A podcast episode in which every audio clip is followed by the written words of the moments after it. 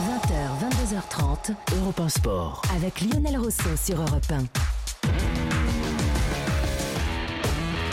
Nouvel invité football sur l'antenne d'Europe 1, la Ligue 1, l'OGC Nice avec Julien Fournier, le directeur du football de l'OGC Nice. Bonsoir Julien Fournier. Bonsoir messieurs. Merci d'être avec nous. On va euh, évoquer évidemment la saison qui se profile euh, pour vous, toutes les ambitions qui sont celles de, Nice évidemment. Mais parlez-nous de la reprise déjà, puisque depuis lundi maintenant, les joueurs sont de retour à l'entraînement, au boulot? Oui, ils sont enfin de retour. Je crois qu'on était tous impatients de les, euh, revoir. On, a tous, on est tous impatients de, recommencer. Le foot nous démange. Ils ont rattaqué lundi matin. Ça se repasse dans quelles conditions Avec, on le sait, le contexte du, Covid, donc il y a évidemment des consignes à, respecter aussi pour Nice et pour l'entraînement? Oui, ben, en fait, les, trois premiers jours étaient essentiellement consacrés, alors d'abord au test Covid, bien entendu, puis après à l'ensemble des tests médicaux euh, qu'on fait traditionnellement en début de saison, qui était un peu plus poussé parce que vous n'êtes pas sans savoir que ben, si un joueur a contracté le Covid, il, il, ben, il faut être un petit peu plus prudent qu'à l'accoutumée. Donc voilà, on a eu trois jours de, tests, médicaux et puis euh, après on va rattaquer la partie foot la partie foot et donc euh, la prochaine saison très vraisemblablement euh, fin août. On parlera de l'actualité aussi football du confinement avec notamment les, clubs et, les présidents qui ont négocié, pour certains ont polémiqué euh, aussi, mais parlons de l'avenir dans un premier temps, Julien Fournier, et, l'avenir proche. Quelles sont les, ambitions de l'OGC Nice pour euh, cette prochaine saison? Car on sait que avec euh, le désormais actionnaire majoritaire du club, il y a beaucoup, beaucoup d'ambitions, beaucoup d'objectifs à, atteindre. Donc les, prochains, les, objectifs immédiats, quels sont-ils? Il y a, Avant de, des objectifs, il y a déjà beaucoup d'attentes autour du club.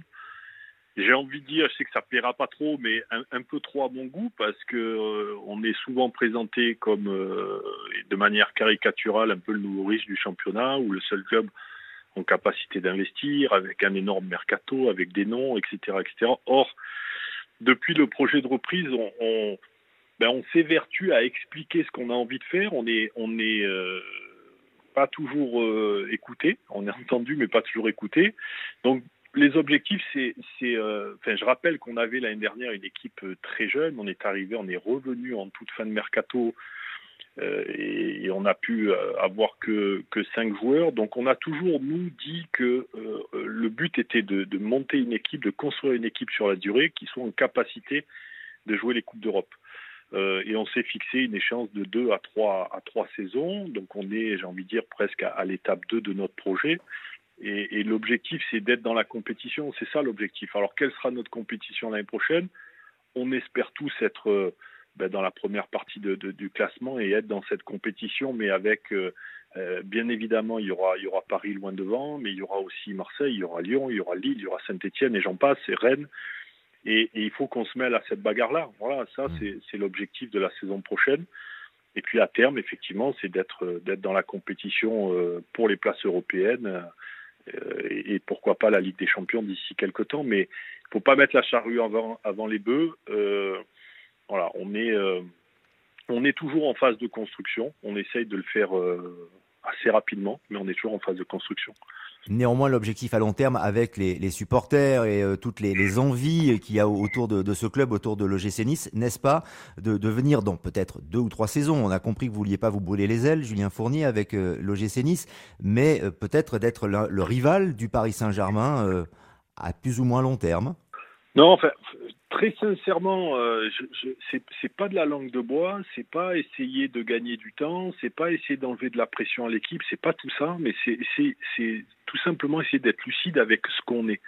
Euh, donc, euh, on, on, non, on pourra pas être le Paris Saint-Germain. Le Paris Saint-Germain, je rappelle que c'est un État qui est à la tête de ce club, qui a qui a apporté des investissements extrêmement lourds. On n'en portera jamais, euh, ne serait-ce que, que, la moitié ou le tiers. Donc on ne pourra pas être le concurrent du Paris Saint-Germain. Nous, ce qu'on veut, c'est être en capacité de se bagarrer avec les, de se bagarrer pardon avec les grosses écuries du championnat pour effectivement aller chercher euh, une qualification en Ligue des Champions ou de manière plus durable des qualifications européennes. C'est ça aujourd'hui qui nous qui nous anime et croyez-moi, il y a beaucoup beaucoup beaucoup de chemin et beaucoup de travail à faire encore euh, au sein du club pour pour en arriver là.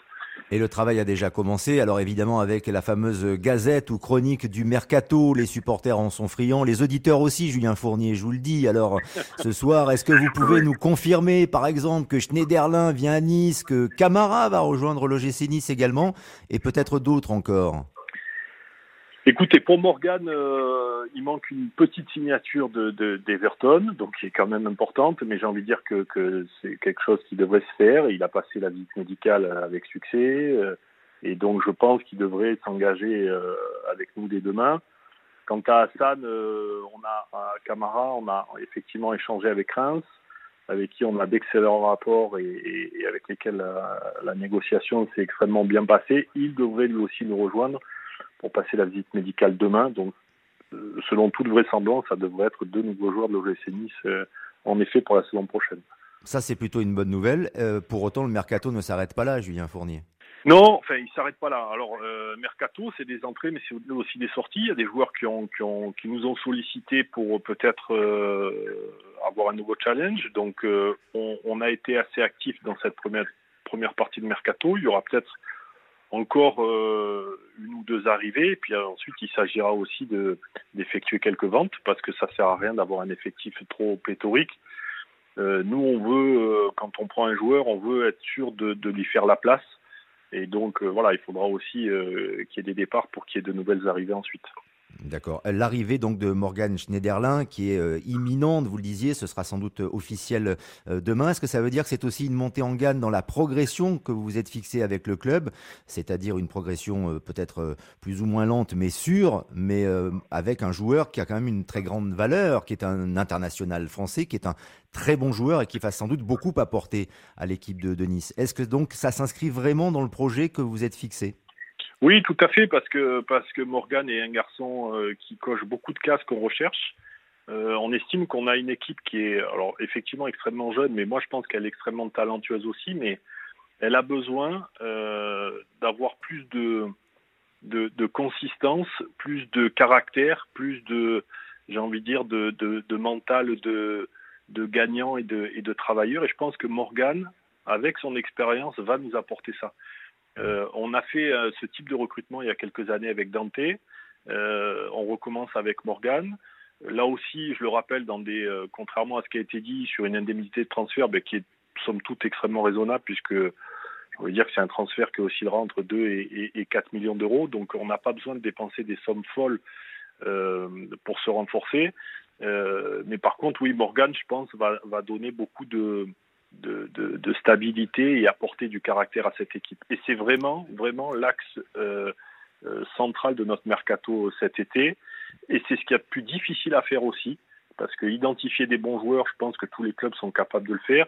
Et identifier un joueur qui va aussi apporter euh, le, le, la mentalité de compétiteur qu'on recherche, ça c'est beaucoup plus difficile à identifier.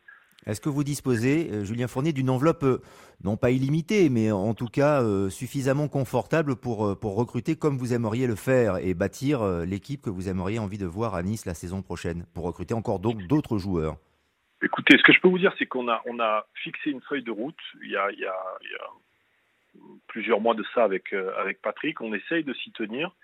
Vous n'êtes pas sans savoir malgré tout que ben, Covid oblige la situation économique des clubs en Europe et particulièrement en France où, euh, le championnat euh, n'a pas pu se terminer et donc euh, les droits télé n'ont pas été versés. Financièrement, on est tous obligés de faire attention et Nice y compris. je voudrais tuer dans l'œuf le fantasme qui veut que parce qu'on a un actionnaire qui, une entreprise qui est extrêmement pérenne, qui est une des plus grosses entreprises en Europe, Ineos, hein, pour ne pas la citer. Voilà, mais, mais c'est Ineos qui est une entreprise euh, extrêmement euh, riche et, puissante, et pas l'OGC Nice. On voit un club comme Rennes aujourd'hui en France qui a aussi un actionnaire peut-être euh, au moins aussi solide qu'Ineos. Et, et, pourtant, Rennes ne se lance pas dans des, dans des investissements dispendieux. Donc, il faut vraiment différencier Ineos et l'OGC Nice, même si c'est une chance pour nous, et je pense aussi modestement, mais pour le foot français, euh, d'avoir un actionnaire comme Ineos dans le football français. Avec un peu de recul désormais, Julien Fournier, quel est votre regard, votre point de vue sur euh, ce qui s'est passé? On peut parler de crise sportive, sanitaire, économique dans le football français avec des présidents qui se sont déchirés, des, une saison qui s'est arrêtée, certains voulaient que ça continue. D'ailleurs, est-ce que selon vous, on a bien fait d'arrêter le championnat, d'arrêter la, saison, alors que bah, ça joue euh, en Italie, en Espagne, en Allemagne, en Angleterre. Oui, mais moi, je, l'avais dit dès le départ, euh, moi je trouve que très sincèrement et très honnêtement, et ça n'a rien à voir avec le classement plutôt, j'ai envie de dire, heureux qu'a eu l'OGC Nice euh, grâce aux calculs, aux coefficients, etc., etc. Mais j'ai toujours dit que c'était la plus sage des décisions. Pourquoi? Parce que tout le monde a oublié que, Canal Plus et Bein Sport avaient euh, stoppé leur paiement, avaient indiqué que même si le championnat reprenait, puisque c'était à huis clos, ils n'effectueraient pas la totalité euh, des versements. Euh, et puis nous, on est dans une année aussi où on change de diffuseur, en tout cas de diffuseur principal, puisqu'il y a Mediapro qui est un nouvel entrant. On a eu aussi des échanges avec Mediapro qui et on le comprend parfaitement, ne souhaitait pas avoir un, championnat compacté euh, qui redémarre au mois d'octobre ou au mois de novembre. Voilà, ça c'est pour l'aspect économique. Et, aujourd'hui, tout le monde a un peu oublié ça. Et puis il y a aussi l'aspect non pas sanitaire au sens Covid, mais, mais euh, moi je pense aussi aux joueurs. Euh, enchaîner une fin de saison, les coupes nationales, les coupes d'Europe pour le Paris Saint-Germain et Lyon, enchaîner sur un championnat de France, plus des coupes d'Europe et ensuite l'Euro. Honnêtement, je trouve que, ça n'aurait pas été sérieux. Il faut un petit peu penser aussi aux acteurs. Euh, jouer le foot aussi dans des stades vides, ben, c'est pas quelque chose qui me réjouit et, voilà moi pour moi le foot c'est avec des spectateurs c'est avec des, joueurs euh, qui peuvent donner 100% de leur capacité donc je pense euh, très sincèrement que la France a pris la meilleure des décisions et peut-être que d'ici six mois euh, quand tu auras des blessés à droite à gauche, euh, les, gens en Europe diront que les, Français ont peut-être été les plus, les plus prudents. La réussite d'un club de football euh, en Ligue 1 ou ailleurs passe souvent parce que c'est celui qui est en première ligne par, par l'entraîneur. Patrick Vieira est donc l'entraîneur de l'OGC Nice. Est-ce que selon vous, c'est un futur grand entraîneur ou est-il déjà un grand entraîneur et celui qui va permettre à l'OGC Nice de grandir et de gagner? Moi, je ne sais pas si c'est déjà un grand entraîneur. Ce que je peux vous dire, c'est que c'est un entraîneur qui colle parfaitement au projet de l'OGC Nice. Et, euh, c'était quand il est arrivé un jeune entraîneur. C'était un jeune entraîneur qui a eu deux exercices euh, pas simples, parce que la première année, je rappelle qu'on l'a, euh, j'ai envie de dire, un peu planté en cours de saison, puisqu'on était parti au mois de janvier.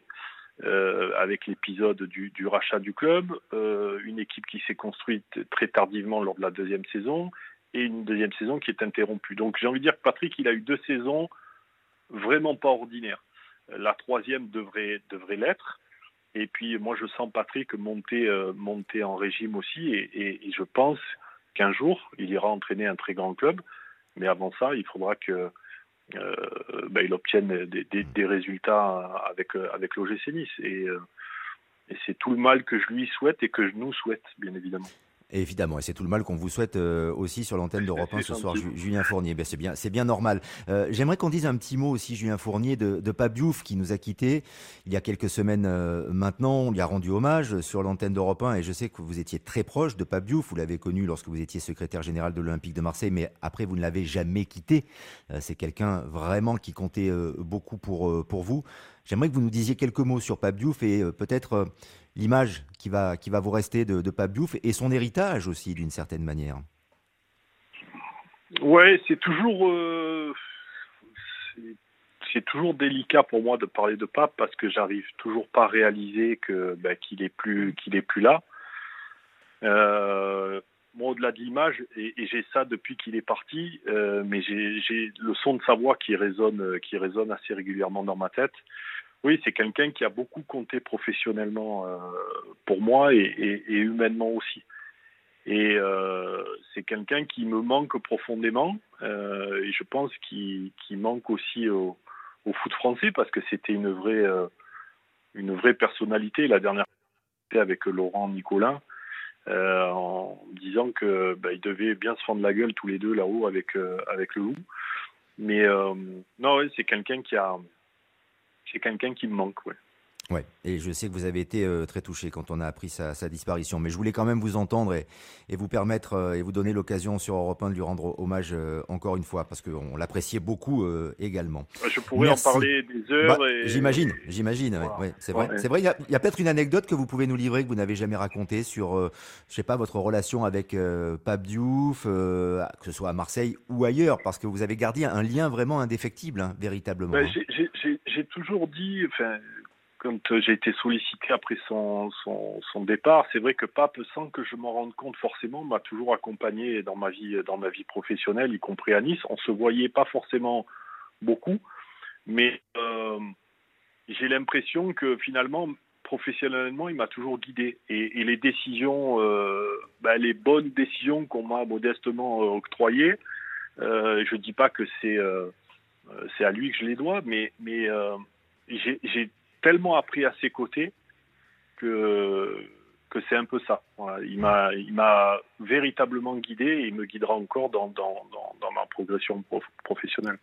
Et on, et on, a bien compris que l'image ou l'âme de Pape Diouf continue de vous accompagner encore euh, aujourd'hui dans votre, votre parcours, c'est certain. Merci Julien Fournier pour cet entretien très intéressant sur l'antenne d'Europe 1. C'est un véritable plaisir. Bonne chance avec Nice pour euh, cette saison et je vous dis euh, à bientôt sur Europe 1. Merci, bonne soirée, à vous. Au revoir. 20h, 22h30, Europe 1 Sport. Avec Lionel Rousseau sur Europe 1.